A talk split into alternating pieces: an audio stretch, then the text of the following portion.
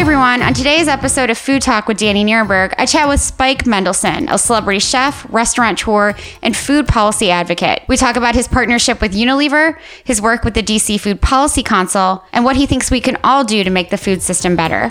Please enjoy the show. Hi everyone, welcome to Food Talk, the podcast with me, Danny Nierenberg. Today I get to chat with Spike Mendelsohn, who is a celebrity chef, a restaurateur, a culinary consultant, and a good food advocate. Spike graduated from the Culinary Institute of America and has appeared on Bravo's Top Chef and has hosted the Midnight Feast, as well as the Food Network's Kitchen Sink. He is the executive consultant for the Sunnyside Restaurant Group, which has 3 restaurants and 2 cocktail bars. He's opened his own restaurants. He recently started working with Unilever on their Make Meals Do More campaign. And most interesting to me, he's an incredible advocate working with groups like DC Central Kitchen and was the first chair of the DC Food Policy Council. He also co-hosts another amazing podcast that I listen to all the time called Plate of the Union with Monica Mills from the organization Food Policy Action. It's an incredible podcast. I recommend everyone go and listen to it and subscribe to it and rate it. It's really incredible. Spike, thank you so much for joining me. I know you're like the busiest person on earth. Do you want to add anything to your bio? No, you just gave me a little anxiety actually. No, kidding. If you have anxiety, then I'm in trouble. Wait, I have to do all those things out? No.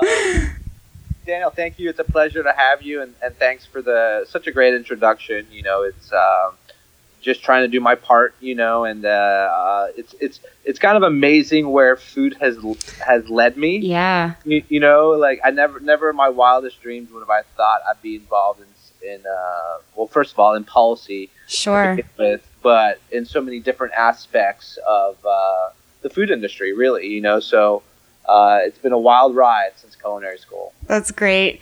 One of the things that I do with all of my guests is I ask them their favorite food memory because I think it's an interesting way to get to know someone. So I'm sure you have incredible food memories. Feel free to, you know, share more than one, but is there sort of a defining moment when you knew that you'd be, you know, involved in food in your career? Yeah, I mean, you know, I definitely get that question a lot, you know, being a chef, but you know, there's. I came from a restaurant family background, so I think the food industry was really more beaten into me than anything. You know, like I had to wash dishes when I grew up. I worked weekends. I was never really at holidays. So I you know, rather than fall in love with the industry at a young age, I actually didn't fall in love with it. It was kind of a chore. But that one, like, aha moment when I started to understand where your food comes from and appreciation for food was really when I went and studied abroad in the north of France. Mm-hmm. It was in Champagne, right? Fancy little town. And I managed to get a really great job at a 3 Michelin star restaurant. And I worked with 60 young chefs, like, you know, around my age, a little bit older and younger. And really... The passion for food and each individual and their families is what kind of struck me, right? Like, you know, I'd meet one of the guys that I cook with and he'd be like, oh yeah, my family owns a cow farm and we get cheese. And then the other guy, you know, that was sauteing stuff in his family was, you know, the bread baker, you know? So it was just kind of great how food had, to me, was the first glimpse of like food and community really means something. And that's kind of what I got addicted to. I got addicted to, you know, sourcing locally foods, investing in your community, supporting each other.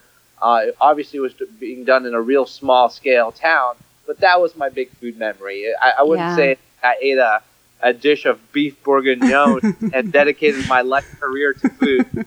Although those are pretty delicious. So. No, but it's more about the people for you, I feel like. And after hearing you speak, you know, a bit over the years, I feel like you really, you know, use that lesson that you learned in culinary school or, you know, right after to focus on the local and focus on community building. So you've done that not just as a chef by sourcing locally grown and locally produced ingredients, but also with your decisions around being an advocate. Can you talk about why, you know, being part of a community is so important to you? Yeah, absolutely. You know, advocacy started out at a really young age for me. Not only were we doing it in our restaurants with some local charities, but even when I decided to go abroad to Vietnam, my whole purpose for the trip was to build a cooking school for street kids when I used to travel and I was learning that cuisine. So, you know, the art of giving back to me is something that should be very much practiced in this industry, but really in anyone's life, right? So that to me was the greatest takeaway. Like you mentioned, you know, I was much more chasing the travels and sure. and being able to meet different cultures is kind of what the passion. Food was kind of what brought me there. But so then, you know, for me, just seeing it practiced in so many different communities and how it means so much is kind of why I really dedicated myself in doing it in my own community on any type of scale. Sure, you know? Sure. You know, food's—it's a magical thing, right? First of all, most immigrants that come to the United States, the only thing that they can bring with them are really their recipes, if you think about it, right? And their food to give them some type of feeling at home. So that's kind of how I got addicted to community, and that's how what's given me the opportunity to work with, you know, DC Central Kitchen, which is our you know, local school here that empowers you know, people to do better and put them through culinary job training mm-hmm. and placement while feeding. This is why I team up with companies like Unilever and you know, for their Make Meals That Do More campaign. So, you know, this is kind of like how I love to get involved. So absolutely. Can we talk about that Unilever campaign that you're working on? What is that all about? Yeah, you know, it's just about being able to work with it like an organization that shares my passion, really. Yeah. That uses food as a force for good, and that's kind of what thrilled me about them. It's they want the access of fresh food, nutrition, and education in underserved communities, which we label food deserts this day and age, right? Mm-hmm. You know, and specific to the Make Meals That Do More campaign. It's about, you know, teaching healthier eating habits, teaching them better cooking skills, and overall just, you know, promoting sustainability through the community. Well, and it's about access and affordability as well, isn't it? Oh, yeah. It's 100% about access and affordability. You know, there's a lot of grocers out there, and even when there is access that, you know, just buying a bushel of apples can feed you for the week, you know? So it's really about, you know, being able to shop locally and seasonally, mm-hmm. using, you know, responsible source ingredients, trying to reduce the, you know, your waste really is a big thing, right? Why we produce so much food, let's not waste it.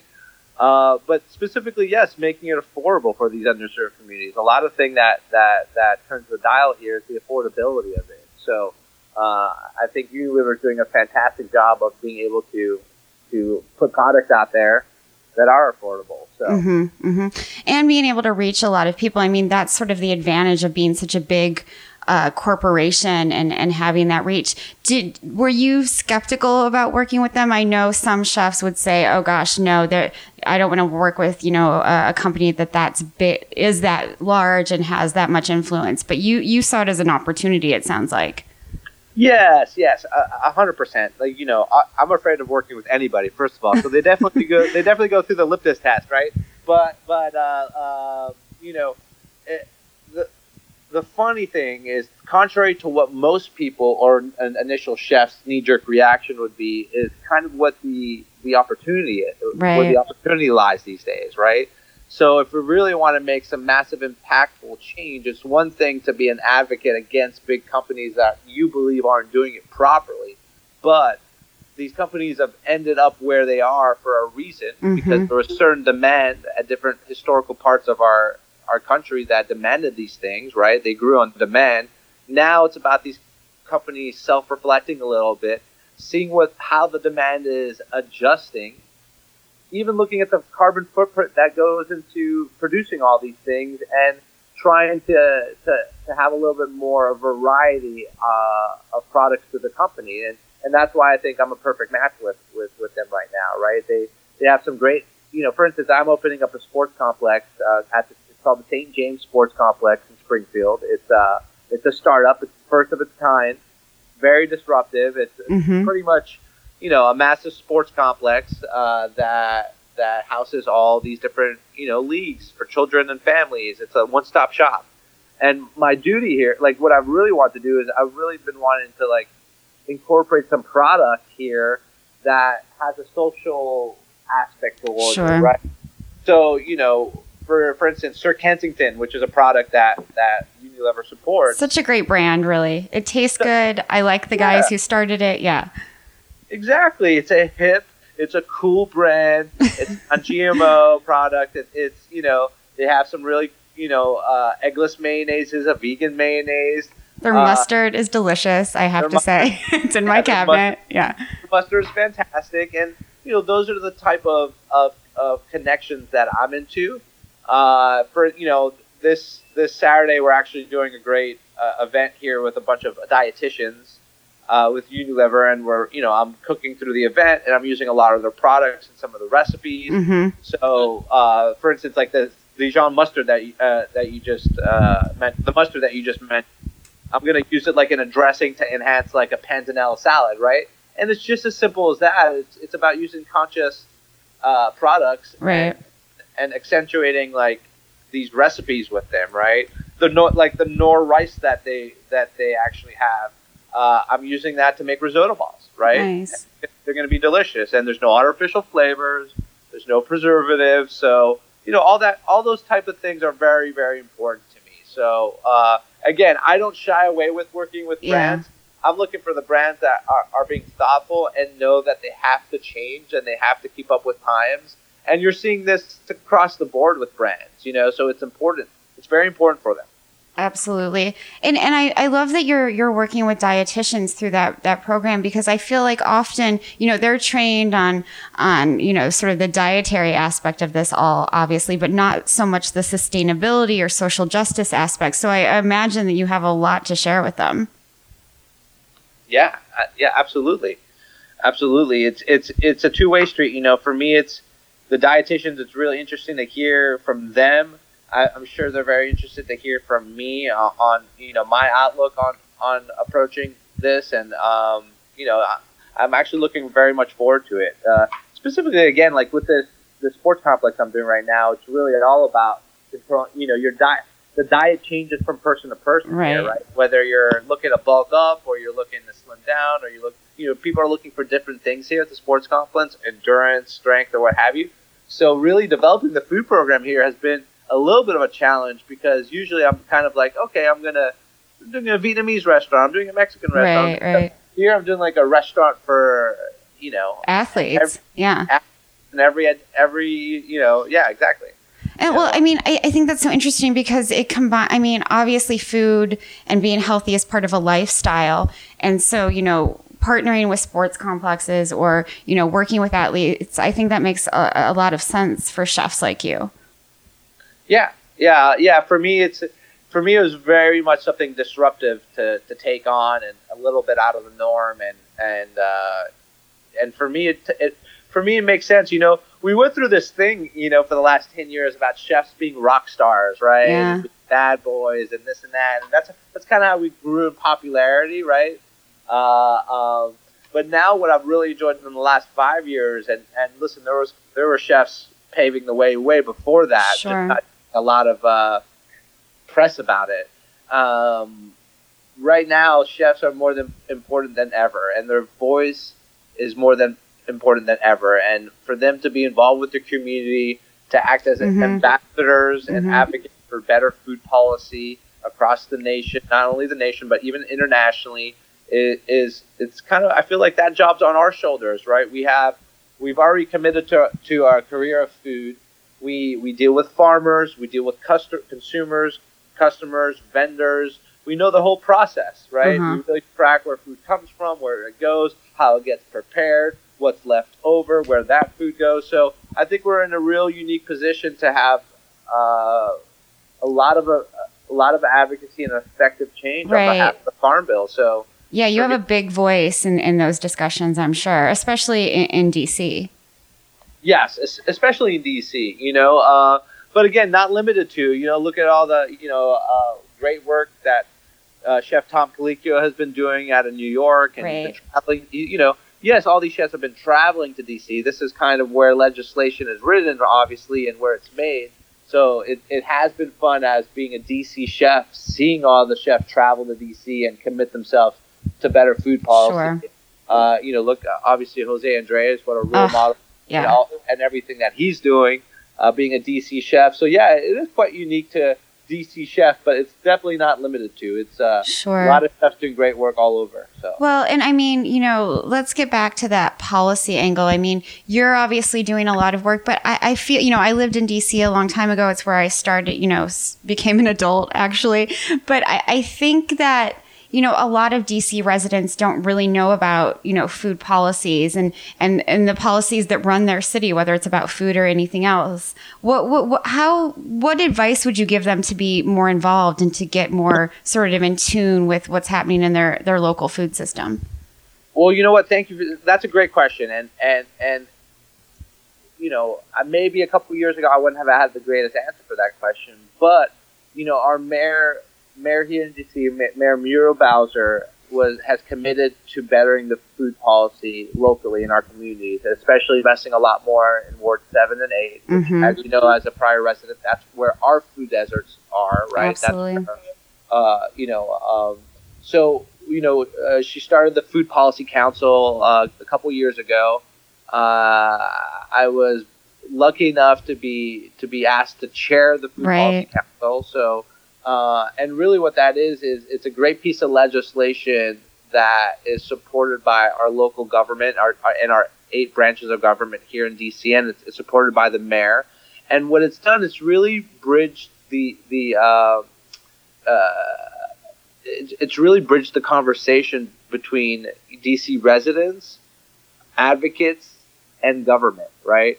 Whereas you have all these different entities speaking, you know, kind of working on themselves to better the community. And what this Food Policy Council has done is brought everybody under this legislative umbrella to share their opinions and their thoughts, have open forums, have meetings on a monthly basis, even maybe a couple meetings a month based on the different subgroups. But it's really, so my recommendation is just get involved. We have something here. We have a great website. You can go check our website and see our schedule. Again, these meetings are open to the public. We want to hear from you. That's the purpose of it. But I think that's what was missing. I think that that part of working together but making sure the legislation is detailed where it says the government should have to support you and come to these meetings, and the community needs to be heard as well as all the advocates. And what's happened here in D.C. is what people don't know is we've had amazing food policy over many, many years, right? Big groups, big money.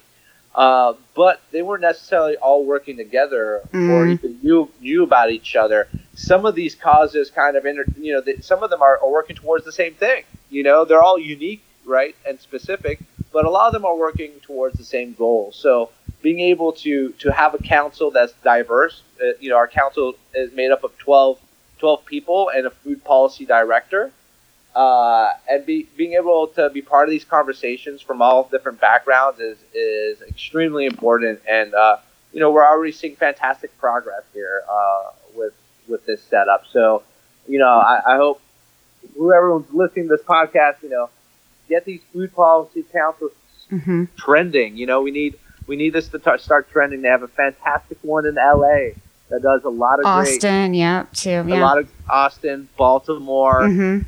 These are a thing, and I think they're here to stay. And I think that's how you're going to be able, to be heard. Absolutely. So. And I think what's so interesting is, these food policy councils are coming up with such innovative ideas that, can have this possibility of trickling upward to, the federal level. And I think, we need more of that sort of local initiative for real change to take place.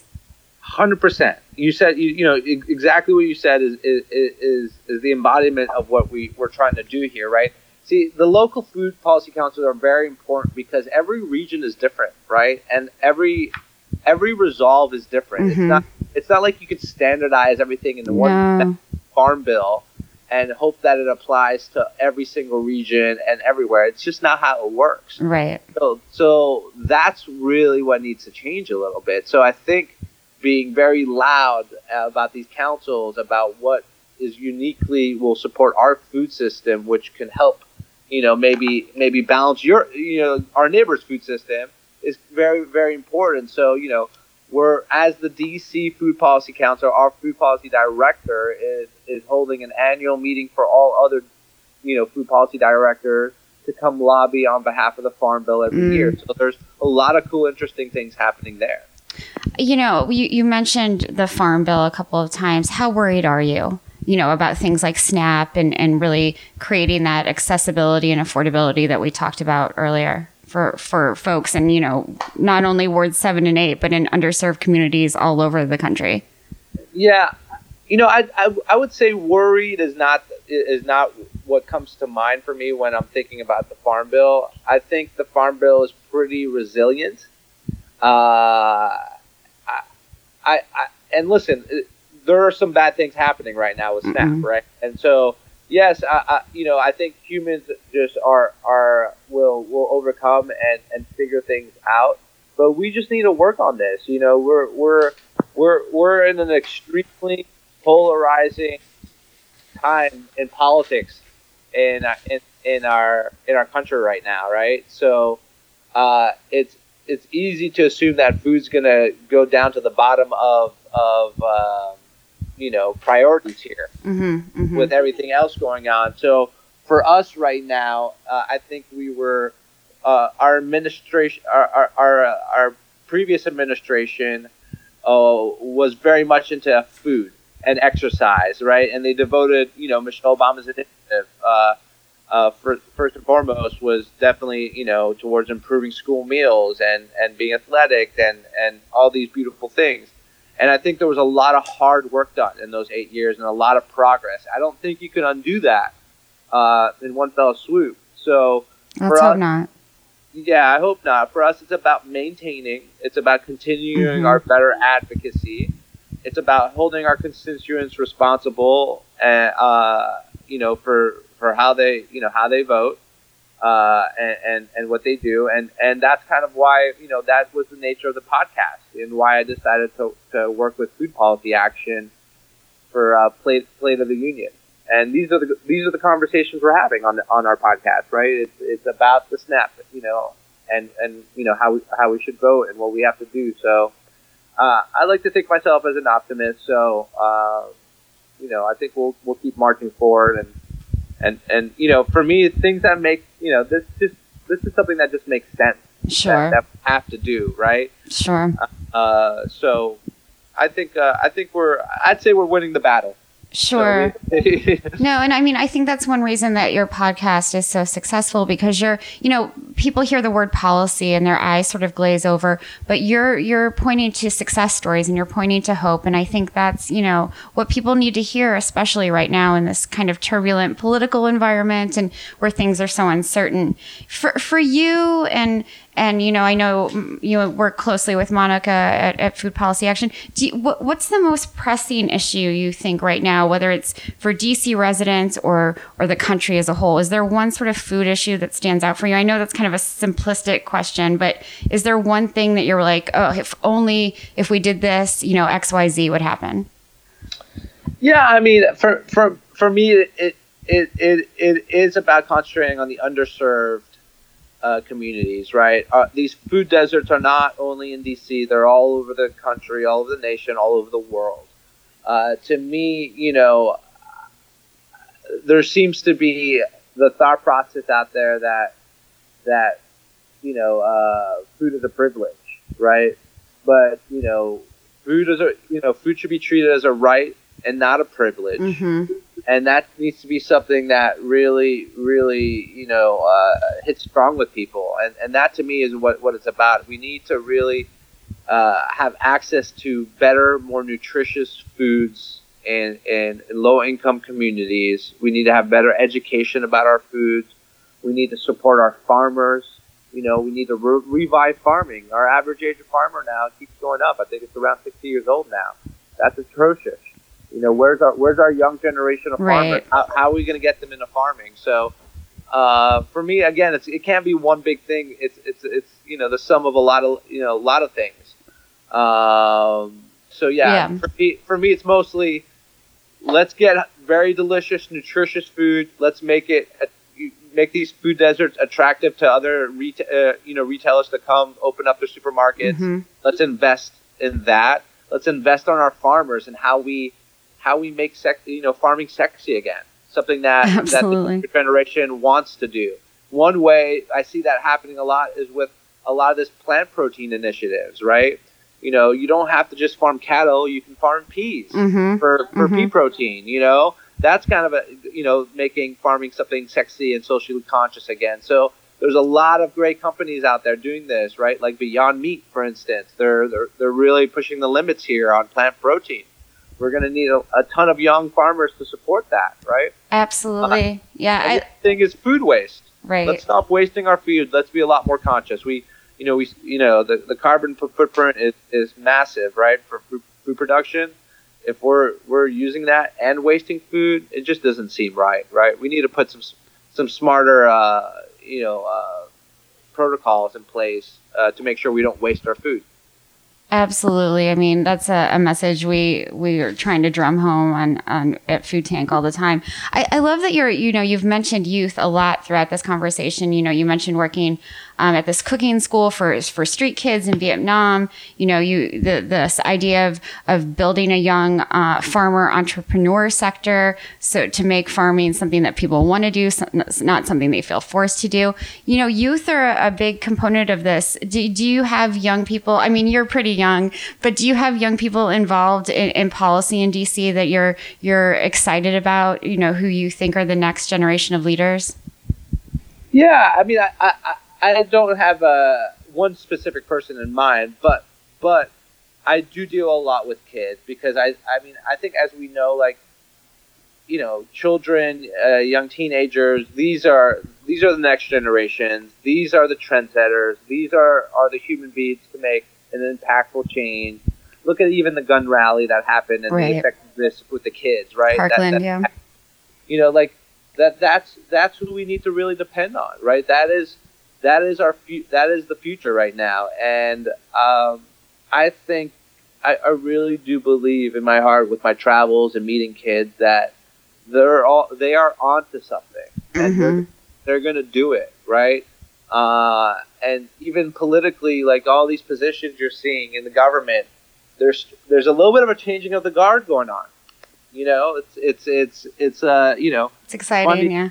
Excited. It's funny to think, like, hey, millennials are going to be in government, making policy, doing, you know, like, okay, and they grew up in a different world than even you and I did, right? So I'm excited. I'm an optimist. I think there's a lot of great things happening there.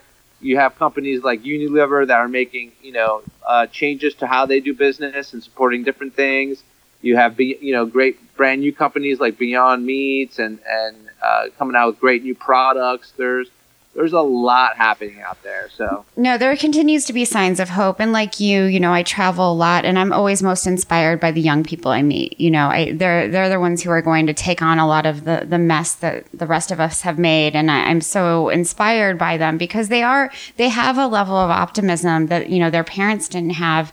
And they have so much opportunity to really take on these issues in new and creative ways, and not just, you know, sort of like the old guard has. Yeah. Exactly.